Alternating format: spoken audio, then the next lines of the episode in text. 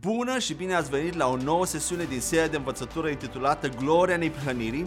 Astăzi vom vorbi despre procesul de reînnoire al minții.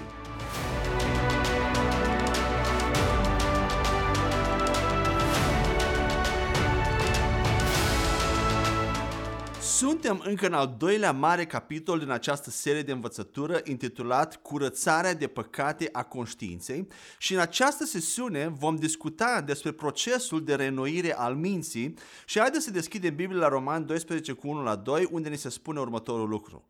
De aceea vă îndemn, fraților, prin îndurările lui Dumnezeu, să prezentați trupurile voastre ca un sacrificiu viu, sfânt și plăcut lui Dumnezeu.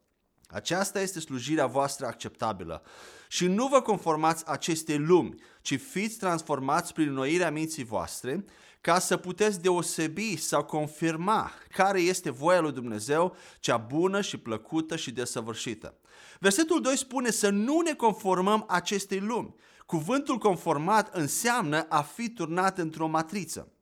Cu alte cuvinte, există și va exista mereu presiune din partea lumii, a diavolului, a necredincioșilor și a circumstanțelor pentru a te face să te conformezi lor. Nu poți trece prin viață fără a fi presat și topit într-un fel sau altul, dar tu poți alege în ce matriță să te încadrezi. Nu trebuie să ai amărăciune cum are lumea și nici nu trebuie să experimentezi înfrângerea pe care ți-o oferă această lume. Nu te conforma și nu te lăsa turnat sau turnată în matrița acestei lumi, ci fii transformat. Cuvântul transformat în greacă este metamorfo, de unde avem cuvântul metamorfoză, care înseamnă transformarea unui vierme dintr-un cocon într-un fluture. Dacă dorești acest fel de transformare în care ești schimbat în sfera ta fizică și emoțională dintr-o persoană răutăcioasă, poate și supărătoare, într-una iubitoare și veselă, dintr-o persoană bolnavă, într-una vindecată, dintr-o persoană învinsă, în persoana victorioasă care Dumnezeu vrea să fii, atunci trebuie să-ți reînnoiești mintea. Duhul tău, după cum spuneam, este perfect. Trupul merge din inerție cu valul și se alătură și el călătoriei. Dar ceea ce gândești cu mintea ta determină dacă experimentezi viața lui Dumnezeu sau moartea și înfrângerea în tărâmul fizic natural. Renoirea minții tale schimbă toate acestea. Ea este cea care produce transformarea ta și acea transformare aprobă și confirmă voia bună, plăcută și perfectă a lui Dumnezeu în viața ta. Și cum se întâmplă acest lucru? Voia bună, plăcută și perfectă a lui Dumnezeu pentru tine și pentru mine, revelată în Evanghelie, este ca tu să ai viață din abundență, pace, bucurie, sănătate, prosperitate și victoria asupra păcatului. Toate aceste lucruri care reprezintă voia lui Dumnezeu pentru tine sunt deja prezente în Duhul tău născut din nou. În momentul în care începi să fii transformat în afară și atunci când ceea ce este în lăuntrul tău devine vizibil în afară, tu demonstrezi lumii că ceea ce Dumnezeu a spus despre tine și că ceea ce Dumnezeu a pus în Duhul tău este adevărat și real. Transformarea ta este cea care certifică și confirmă ceea ce Dumnezeu deja a realizat în tine. Verbul a deosebi sau a discerne din Roman 12 cu 2 vine de la cuvântul grecesc dokimazo, care înseamnă a aproba ceva sau pe cineva, a-ți da consimțământul, a examina sau testa ceva sau pe cineva și a dovedi că e de încredere, a determina, a certifica sau a confirma. Și am luat aceste definiții din Dicționarul Teologic al Noului Testament de Kittel and Friedrich Gerhard and Geoffrey William Bromley. Exact același cuvânt grecesc este folosit și în 1 Corinteni 16 cu 3, unde Apostolul Pavel spune așa – și când voi veni, pe cei pe care îi veți aproba sau îi veți considera vrednici prin epistole, pe aceștia îi voi trimite să ducă darul vostru la Ierusalim. Pavel spune că va trimite darurile corintenilor la Ierusalim prin oameni care au fost testați de biserica din Corint și confirmați ca fiind demn de încredere să ducă asemenea daruri. Acum, întorcându-ne la Roman 12 cu 1 la 2, toate traducerile Bibliei în limba română, Cornilescu, noua traducere românească, Biblia traducerea fidelă, au tradus cuvântul grecesc dochimazo cu verbele a deosebi, a discerne sau a înțelege. Traducerea literală Cornilescu a Bibliei din anul 1931 în limba română este singura care a folosit verbul a încerca sau a testa. Și verbele a deosebi sau a discerne în limba română sunt definite, după cum poate știți, ca și a distinge, a detecta, a percepe, a înțelege sau a realiza, creând următoarea conotație în mintea ta atunci când citești Roman 12 cu 2 că prin renoirea minții tale cu legile morale ale lui Dumnezeu din Biblie în mod regulat, vei învăța să deosebești binele și răul sau ceea ce îi place și nu îi place lui Dumnezeu, care reprezintă de fapt voia bună, plăcută și perfectă a lui Dumnezeu. Dar este oare această interpretare corectă? După cum am învățat deja, mintea noastră nu are nevoie de împrospătări suplimentare a legilor morale ale lui Dumnezeu, adică cele 10 porunci în mare. De ce? Pentru că conștiința noastră știe deja binele și răul foarte bine și ne le aduce aminte în mod regulat, fie că ne place sau nu. De asemenea, după cum voi explica mai în detaliu puțin mai târziu, o să vedem că renoirea minții nu constă de fapt în a ne uita în mod continuu în legea lui Moise pentru a ne vedea defectele și păcatele și apoi a încerca să ne îmbunătățim moral. De aceea, traducerea cuvântului grecesc dokimazo ca și a confirma sau a certifica în traducerile mai literale ale Bibliei din limba engleză, cum ar fi King James sau New King James, New American Standard, este mult mai precisă pentru că ilustrează în mod corect procesul de reînnoire a minții, al minții, ca fiind asimilarea unei noi identități și nu doar ca o perfecționare morală a vechii persoane. Prin transformarea care rezultă din înlocuirea identității tale cu cea a lui Hristos, tu poți confirma voia lui Dumnezeu care nu e doar moralitate, ci neprihănire, viață și putere în toate aspectele vieții. Acum, cum îți reînnoiești mintea? Prin cuvântul lui Dumnezeu care îți spune ce este adevărat din punct de vedere spiritual și îți oferă o nouă gândire. Apoi tu și eu trebuie să ne conformăm la ceea ce cuvântul lui Dumnezeu are de spus cu privire la noi. Și acum, fraților, vă încredințez lui Dumnezeu și cuvântul lui Harului Său care este în stare să vă edifice și să vă dea o moștenire prin, pentru toți cei sfințiți, spune la fapte 10 cu 32. Apostolul Pavel spune că și cuvântul Harului este capabil să te edifice și să-ți dea o moștenire, te ajută să intri în posesia acestea. Cuvântul lui Dumnezeu sau cuvântul Harului Său este manualul de instrucțiuni pentru noua creație. Noul Testament este cel care conține majoritatea acestor instrucțiuni și principii referitoare la noua creație și la neprihănirea lui Dumnezeu, însă Vechiul Testament conține și el asemenea instrucțiuni. De ce? Deoarece legea și profeții au salutat de departe harul care urma să vină la noi. Permitem să mai împărtășesc și alte câteva scripturi care vor aduce și mai multă claritate asupra a ceea ce s-a întâmplat în tine. Acestea vor ilustra adevărurile despre schimbarea care a avut loc în Duhul tău. Haideți să citim Efeseni 4 cu 17, unde scrie așa. De aceea spun aceasta și aduc mărturie în Domnul că voi de acum înainte să nu umblați cum umblă celelalte neamuri în deșertăciunea minților. Cuvântul neamuri aici se referă la cei care nu sunt evrei. În acel context, Pavel se referea la oameni care nu erau în legământ cu Dumnezeu. Modul în care poate ar exprima el același lucru astăzi ar fi în felul următor. Nu umblați ca niște persoane rătăcite și ca niște persoane care nu au o relație cu Dumnezeu. Cu alte cuvinte, nu-ți lăsa pur și simplu mintea ta să fie controlată și dominată de lucrurile fizice carnale. Dacă nu începi să gândești spiritual și să ai o minte spirituală în loc de o minte carnală, atunci vei opri curgerea vieții lui Dumnezeu prin tine. Un pasaj care reflectă bine acest lucru este Roman 8 cu 6, unde spune așa. Fiindcă a gândi carnal este moarte, dar a gândi spiritual este viață și pace. Gândirea carnală nu înseamnă neapărat o gândire păcătoasă. Desigur, este adevărat că tot păcatul este carnal, dar nu toată carnalitatea este păcat. Cuvântul carnal înseamnă literalmente tot ceea ce percep prin cele cinci simțuri. Cu alte cuvinte, nu-ți lăsa mintea să fie dominată doar de ceea ce poți vedea, gusta, auzi, mirosi sau simți. Tu poți percepe și realități care sunt dincolo de simțuri pe măsură ce sufletul tău crede cuvântul lui Dumnezeu. La nivel natural, tu deja poți crede lucruri pe care nu le vezi cu ochiul liber, nu-i așa? De exemplu, am ajuns să ne dăm seama că există germeni invizibili sau virus peste tot în jurul nostru, care pot fi văzuți doar la microscop. Din această cauză ne spălăm pe mâini, chiar dacă nu vedem cu ochiul liber acei germeni microscopici. De asemenea, ce mai avem? Avem curentul electric, avem unde radio, semnale de televiziune, avem rețele wireless de internet, tranzacții bancare, peste tot umblă în jurul nostru chiar acum, fie că ne aflăm în mașină sau acasă, oriunde ne-am aflat. Și nu vedem toate acestea cu ochiul liber, dar le vedem efectele în viețile noastre de zi cu zi și beneficiem de pe urma lor și ele sunt reale. Am ajuns să realizăm că există lucruri pe care nu le putem vedea, gusta, auzi, mirosi sau simți, dar ele sunt la fel de reale. Și aici vorbim doar de dimensiunea fizică și naturală. Dar ce să mai zicem de tărâmul spiritual? Există o întreagă lume spirituală, reală în jurul nostru.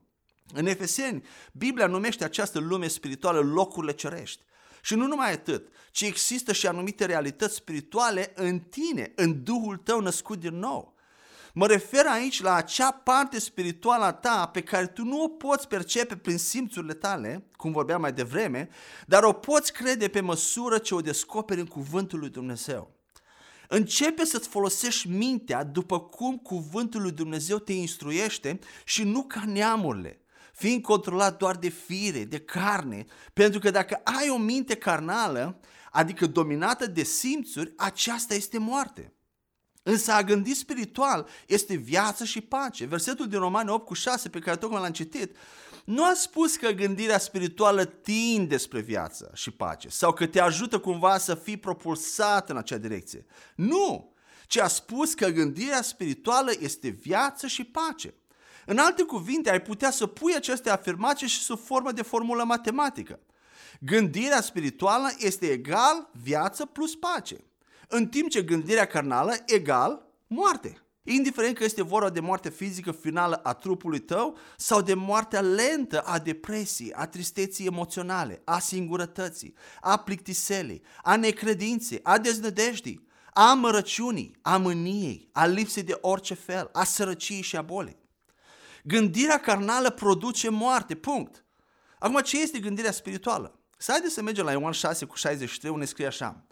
Duhul este cel care dă viață. Carnea nu folosește la nimic. Cuvintele pe care le spun eu sunt duh și sunt viață. Gândirea spirituală înseamnă gândirea cuvântului. Dacă ești dominat de ceea ce cuvântul lui Dumnezeu are de spus în loc de ceea ce simțurile tale fizice spun, atunci ai o minte spirituală și ea va produce viață și pace. Un alt pasaj care vorbește despre același lucru este Isaia 26 cu 3 din Vechiul Testament, unde scrie așa. Tu îl vei ține în desăvârșită pace pe cel a cărui minte este fixată asupra ta, pentru că el se încrede în tine. Observă din nou aici cum cuvântul asociază pacea cu modul în care gândești. Dacă nu ai pace, Poți spune tu că este din cauza unor anumite circunstanțe sau din cauza a ceea ce ți-a făcut o altă persoană, însă nu aceea este problema ta cu adevărat. Problema ta este că tu ai permis minții tale să fie dominată de ceea ce poți vedea, gusta, auzi, mirosi și simți. Dacă îți menții mintea concentrată asupra lui Dumnezeu, indiferent de circunstanțele fizice din jurul tău, El te va ține în pace perfectă. Asta spune Isaia 26 cu 3. Duhul tău este întotdeauna în pace perfectă, nu-i așa? Dar dacă mintea ta se concentrează pe problemele tale, dacă te uiți la ele și te gândești la potențialele consecințe negative ce ar putea decurge din acele probleme, care sunt uneori imaginații goale, și la ceea ce au pățit alți oameni în situații similare, atunci chiar dacă tu ai pacea perfectă a lui Dumnezeu în Duhul tău, nu o vei experimenta în sufletul tău. Nu pentru că nu este acolo în Duhul tău, ci pentru că tu nu ai eliberat-o. Tu nu ai adus-o la suprafață din Duhul tău și apoi să o impui emoțiilor tale. Acea supapă despre care vorbeam în altă sesiune este închisă și viața care este în Duhul tău nu curge în exterior. Să ne întoarcem în un scurt moment la Efeseni 4 cu 17 și să citim și versetul 18 de acolo. Haideți să citim tot pasajul. De aceea spun aceasta și aduc mărturie în Domnul ca voi de acum înainte să nu umblați cum umblă celelalte neamuri în deșertăciunea minților, având înțelegerea întunecată, fiind înstrăinați de viața lui Dumnezeu prin ignoranța care este în ei, din cauza orbirii inimilor Versetul 18 vorbește despre cum capacitatea noastră de a înțelege lucrurile poate fi întunecată dacă trăim ca niște oameni obișnuiți. Aceasta se referă din nou la mintea noastră. Dacă nu îți folosești mintea pentru a studia cuvântul lui Dumnezeu și dacă nu îți renoiești mintea cu acel cuvânt, atunci ea va gravita automat în jurul a ceea ce poți vedea, gusta, auzi, mirosi și simți și acest lucru îți va întuneca înțelegerea. Permitem să subliniez încă o dată importanța înțelegerii sau a perceperii lucrurilor spirituale și în felul următor. Știm cu toții că cunoașterea cuvântului Lui Dumnezeu este esențială, critică dacă aș putea spune așa, și că trebuie să o ai, toți trebuie să o avem. Însă tu ai nevoie și de înțelegerea mod corect a acelor cunoștințe și de aplicarea lor în viața de zi cu zi prin diferite asocieri și conexiuni. Înțelegerea înseamnă personalizarea cunoștințelor. Cu alte cuvinte, cunoașterea este ca și cum ai lua mâncare și ai pune în gură, acesta este primul pas, dar apoi trebuie să și înghiți acea mâncare, să o mesteci și trupul tău trebuie să înceapă să o digere înainte ca toți nutrienții și beneficiile existente în acea mâncare să înceapă să fie eliberate în trupul tău. Cunoașterea lui Dumnezeu este importantă însă ea își atinge potențialul doar dacă o poți înțelege cum trebuie și dacă poți să eliberezi viața care se află în ea. Și acest verset spune că dacă umbli și trăiești ca neamurile, Efesem 4 cu 17 și 18, sau ca oamenii rătăciți, pierduți, tu nu vezi adevărurile spirituale, ci ești dominat doar de gândirea ta carnală și tot ceea ce obții ca rezultat este moartea. Versetul 18 continuă și spune că te înstrăinezi de viața lui Dumnezeu atunci când trăirea ta este dominată de lumea fizică. Cu alte cuvinte, viața lui Dumnezeu este încă acolo, dar tu ești înstrăinat și separat de ea din cauza ignoranței tale. Din nou, referindu-se la minte și la modul în care gândește ea. Dacă lucrurile fizice și naturale te domină în loc de adevărurile spirituale și supranaturale, tu te înstrăinezi de viața lui Dumnezeu. Aceasta nu înseamnă că îți pierzi mântuirea veșnică sau că nu vei merge în cer, dar nu beneficiezi de viața lui Dumnezeu aici pe pământ. Și aceasta se întâmplă din nefericire cu o mare majoritate dintre noi, din cauza că nu gândim așa cum gândește Dumnezeu. Dumnezeu, de exemplu, spune în cuvântul lui, ați fost vindecați prin rănile lui Isus, 1 Petru 2 cu 24. Iar noi, ne, ce facem? Ne uităm în oglindă și spunem, oare asta e cancer? Umflătura asta parcă arată ca o tumoare. Și când nu vedem vindecarea și încă simțim durere din cauza unei boli, sau dacă suntem epuizați emoțional și plini de frică din cauza acelei boli, atunci spune ceva de genul, ei bine, Dumnezeu spune El că am fost vindecat sau vindecată, dar nu sunt. M-am uitat în oglindă și pur și simplu nu sunt vindecat. Așa că începem să gândim carnal și adoptăm manifestarea fizică actuală a realității noastre prin vorbele pe care le vorbim și care sunt contrare cuvântului, fiind astfel dominați de cele cinci simțuri. Și din această cauză, ceea ce este fizic își va continua cursul, chiar dacă noi avem în noi viața lui Dumnezeu și puterea învierii. Viața lui Dumnezeu nu se va manifesta în circunstanța noastră fizică.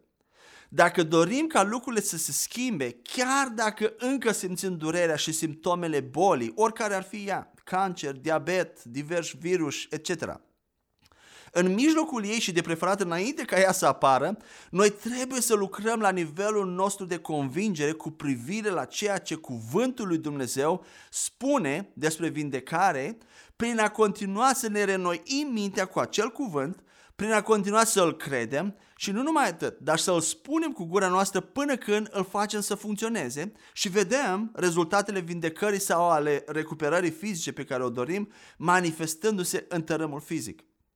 Acesta e modul prin care punem la lucru salvarea noastră, conform cu Filipeni 2 cu 12, și o aducem în afară din spiritul nostru interior înspre sufletul și trupul nostru, convertind o realitate spirituală invizibilă într-o realitate fizică vizibilă. Și cum facem asta? În primul rând ne schimbăm, ne schimbăm gândirea noastră dintr-una carnală într-una spirituală prin alinierea ei la cuvântul lui Dumnezeu. Și acest lucru ia timp. Nu se întâmplă peste noapte. Schimbarea convingerea noastre din a fi bazate pe cele cinci simțuri vizibile în a fi bazate pe realități invizibile spirituale ia timp, efort, intenționalitate, repetiție și perseverență. Însă, încet, încet, dacă te ții de asta, vom începe, dacă ne ținem de asta, vom începe să schimbăm macazul și să gândim spiritual și apoi să adoptăm realitatea spirituală care ar trebui să se manifeste în tărâmul fizic prin cuvintele pe care le vorbim, care de data aceasta vor fi aliniate la cuvântul lui Dumnezeu și dominate de cuvânt. Haideți să luăm un alt domeniu din viața noastră și să vedem cum funcționează renoirea minții și acolo. De exemplu, Dumnezeu spune în cuvântul său, prin sărăcia lui Isus, tu ai fost făcut bogat sau bogată. 2 Corinteni 8 cu 9. Vorbește în contextul finanțelor. Apoi, tu ar trebui să ai destul din toate lucrurile și în orice vreme, în 2 Corinteni 9 cu 8. Apoi, tu ar trebui să prosperi în toate lucrurile și să fii în sănătate, 3 Ioan 1 cu 2. Și încă unul, tu nu vei duce lipsă de nimic și nici nu vei dori nimic care să nu poți avea pentru că Domnul este păstorul tău, Psalmul 23 cu 1. Și ultimul, tu prosperi în tot ceea ce faci, Psalmul 1 cu 3. Iar noi ce facem? Ne uităm la facturi, la datoriile noastre și spunem ceva de genul. Din nou am rămas în urmă cu plățile și nu pot să plătesc chiar la timp facturile. Probabil voi fi o persoană săracă toată viața mea. Când starea actuală și cu serviciul care l-am acum, nu voi reuși niciodată să am destul ca să plătesc toate datoriile și împrumuturile pe care le am, să, mă, să am o casă, nu mai zic, și apoi să mai am și în plus să mă bucur în vacanțe sau să ajut pe alții, nici atât. Dumnezeu o fi spus el că am fost făcut bogat și prosper, dar uite-te la mine. Abia pot face față de la salariu la salariu. Atâta timp cât continuăm să gândim în felul acesta carnal în acel domeniu și adoptăm situația financiară precară actuală prin cuvintele pe care le vorbim sau le gândim, care sunt contrare cuvântului lui Dumnezeu, sărăcia și lipsa își vor continua cursul. Chiar dacă noi avem toată prosperitatea și viața lui Dumnezeu în Duhul nostru, în interiorul nostru. Acea viață nu se va manifesta în finanțele noastre. Pe lângă asta, o mare majoritate a creștinilor din ziua de azi cred că sărăcia e voia lui Dumnezeu pentru ei și ridică sărăcia și lipsa la rang de virtute, deși Dumnezeu nu a spus și nici nu a sugerat acest lucru nicăieri în Biblie. Evanghelia lui Hristos nu este o evanghelie a sărăciei și a lipsei, ci a prosperității și a binecuvântării. Numai poveștile lui Ion Creagă și ale altor scriitori din România ne-au învățat că sărăcia e ceva nobil și smerit. Dar nu e așa. Dacă sperăm ca vreodată situația noastră financiară să se schimbe în mai bine, noi trebuie să începem să ne aliniem gândirea noastră, convingerile și vorbirea la ceea ce cuvântul lui Dumnezeu spune despre finanțele noastre și nu ceea ce spune folclorul românesc sau alți oameni. Dar ce să mai spunem despre dependențe? Despre comportamente păcătoase, repetate, ca băutul, poate drogurile, imoralitate sexuală de orice natură, bârfa, excesele de mânie sau mâncatul excesiv. Da, mâncatul poate fi un păcat. Același lucru se aplică. Dumnezeu spune în cuvântul lui, nicio ispită nu va lua pe dinainte care să nu fie comună omului și eu niciodată, Dumnezeu spune, nu voi permite ca tu să fii ispitit sau ispitită peste măsură, dincolo de ceea ce tu poți suporta. 1 Corinteni 10 cu 13. Apoi mai spune, păcatul nu va domni asupra ta pentru că tu ești sub har, Roman 6 cu 14. Și încă unul, tu ești mort față de păcat, Roman 6 cu 11. Tu ai primit un duc de înfrânare și de autocontrol, 2 Timotei 1 cu 7. Iar noi ce facem? Ne uităm la poftele, la impulsurile noastre și spunem ceva de genul, Dumnezeu zice El că sunt mort față de păcat, dar nu e chiar așa. Spune el că Duhul meu are înfrânare și autodisciplină, dar eu tot încă pot simți tentațiile într-un mod așa de puternic și copleșitor că nu știu dacă voi putea vreodată, voi putea fi vreodată liber de asta. Am încercat tot ce am știut și deși îmi doresc să scap de dependența mea atât de mult, pur și simplu nu pot să o fac. Știu că sunt mulți oameni în această situație. Însă dacă ne dorim libertate de astfel de comportamente, atunci chiar în mijlocul acelor ispite și preferabil înainte de a ajunge în ispite, noi trebuie să continuăm să credem și să spunem ceea ce cuvântul lui Dumnezeu spune, ignorând presiunile tentațiilor pe care poate încă le simțim, exact cum am face cu o boală, atunci când încă îi simțim simptomele. Acesta e modul în care vom reuși să ne eliberăm de acele probleme în sufletul, mintea și sentimentele noastre prin harul lui Dumnezeu, prin puterea Lui. În acest fel, puterea de autocontrol din interior, de înfrânare, va intra în acțiune în afară și va rezulta în libertatea noastră. Ce spune Biblia despre mântuirea noastră de la iad? Dumnezeu spune așa, prin har ați fost mântuiți prin credință, Efeseni 2 cu 8. În acest domeniu, cred că sunteți de acord cu mine că cei mai mulți creștini sunt puternici și cred dincolo de orice îndoială că ei vor merge în cer după moarte. Chiar dacă nu au văzut niciodată cerul sau iadul. Acesta este un lucru bun și noi ar trebui să transferăm același fel de convingere și de credință simplă în toate celelalte domenii despre care tocmai am vorbit. Pentru că dacă, de exemplu, hai să luăm vindecarea, nu reușim să facem vindecarea să funcționeze prin credință aici pe pământ, am o întrebare pentru tine. Ce ne face să credem că mântuirea noastră de la iad este reală sau că cerul este real? Până la urmă, nu avem nicio dovadă fizică a existenței iadului și, at- și atât mântuirea de la iad cât și vindecarea fizică au fost amândouă incluse în jertfa lui Isus și în același cuvânt al lui Dumnezeu. Același lucru se aplică și pentru sfințire și prosperitate, ca la vindecare. Ele au fost și ele incluse în jertfa lui Hristos. Dacă toate aceste lucruri sunt în cuvântul lui Dumnezeu și lucrează după același principiu, credință simplă, atunci dacă unul e adevărat și real, toate celelalte ar trebui să fie adevărate și reale, nu-i așa? Și să se manifeste în viața noastră. Dacă mântuirea de la iad este reală și dacă cerul este real, atunci și sfințirea și vindecarea și prosperitatea și învierea morților și înfrânarea și pacea și bucuria, toate sunt reale și adevărate și trebuie să se manifeste. De ce oare ne este așa de ușor să credem cuvântul lui Dumnezeu despre cer, dar nu chiar așa de ușor când vine vorba să credem același cuvânt al lui Dumnezeu cu privire la viața noastră de aici, de pe pământ? V-ați întrebat vreodată acest lucru? Eu mereu fac paralela aceasta cu salvarea inițială pentru că mă ajută să mă întorc mereu la simplitatea credinței în toate celelalte domenii. Am ajuns să cred că sunt cel puțin două motive în spatele acestui fenomen. 1. Când vine vorba de mântuirea de la iad sau viața noastră viitoare, nu trebuie să demonstrăm nimic acum și nici nu suntem puși față în față cu nevoia de a vedea manifestarea acelei salvări într-un mod palpabil acum – pentru că cerul este în viitor, nu așa, după moarte. Iar al doilea motiv, când vine vorba de mântuirea de la iad, nu prea avem altă opțiune. Dacă salvarea de la iad nu este reală și cerul nu este real. Așa că ce facem? Ne aruncăm în acea credință cu tot ceea ce avem și suntem, deși nu avem nicio dovadă empirică că Dumnezeu există sau că cerul și iadul ar fi reale. Exact în același fel ar trebui să credem și pentru vindecare, prosperitate și libertate de dependență, chiar când nu avem dovezi fizice. Ele vor veni, însă atunci când vine vorba de aceste lucruri, suntem confruntați cu nevoia de a vedea dovada manifestării acum și de multe ori acea dovadă nu este vizibilă imediat, datorită poate lipsei de revelații sau a lipsei de înțelegere a drepturilor noi creații și a felul cum, felului cum funcționează credința. În plus, de cele mai multe ori avem așa de multe opțiuni, nu așa?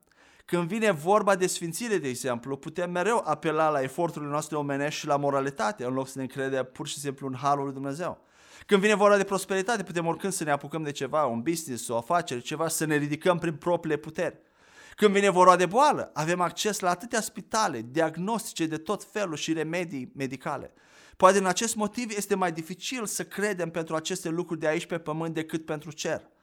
Poate de aceea în alte țări mult, mult mai multe vindecări se întâmplă. De ce? Pentru că acei oameni nu au altă opțiune și nu au acces poate la spitale și medicină modernă. Chiar am auzit un exemplu de genul acesta. Ei fie cred cuvântul lui Dumnezeu pentru vindecare sau mor. Aceasta nu înseamnă acum că medicina este rea și că ar trebui să o înlăturăm complet. Nu, nu e așa. Pentru că și medicina urmărește același scop bun de vindecare, dar pe căi naturale.